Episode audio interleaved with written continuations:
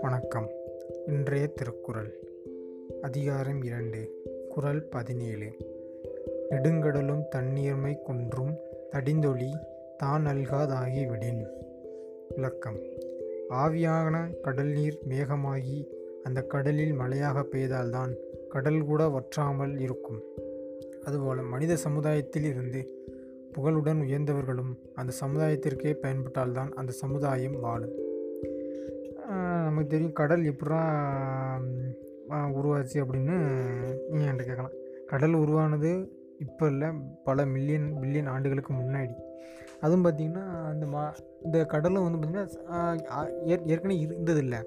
அந்த கோள் வந்து அந்த சின்ன அஸ்டாய்டு வந்து பார்த்திங்கன்னா சூரியனோட மோதி அது வந்து தனியாக அந்த விண்வெளியில் மிதந்துட்டு இருக்கும்போது பல நாட்களாக பார்த்திங்கன்னா கொஞ்சம் தள்ளி இருக்கிற பூமியிலேருந்து பூமி வந்து சூரியன்லேருந்து தள்ளி இருக்குல்ல.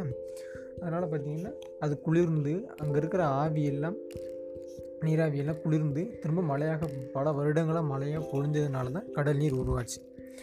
அதுபோல் இப்போ இங்கே இருக்கிற கடல் நீர் கூட வத்தாமல் இருக்கணும்னா அந்த கடல் நீர் ஆவியாகி திரும்ப மழையாக பொழிஞ்சா தான் நமக்கு பயன்படும். கடல் பயன்படுது கடலுக்கு கடலில் பெஞ்சால் நமக்கு பயன் இல்லை. ஆனால் அந்த நிலத்துக்கும் பெய்து பார்த்திங்கன்னா அதெல்லாம் நமக்கு பயன் ஏற்படுது. அதுபோல் தான் சமுதாயத்திலும் நல்லவர்கள் இருக்காங்கன்னா நல்லவர்கள் உருவாகணும். அந்த நல்லவர்களால் அந்த சமுதாயத்திற்கும் பயன்படணும். இதுதான் இந்த குரலில் தெரிஞ்சுக்கிறது நன்றி.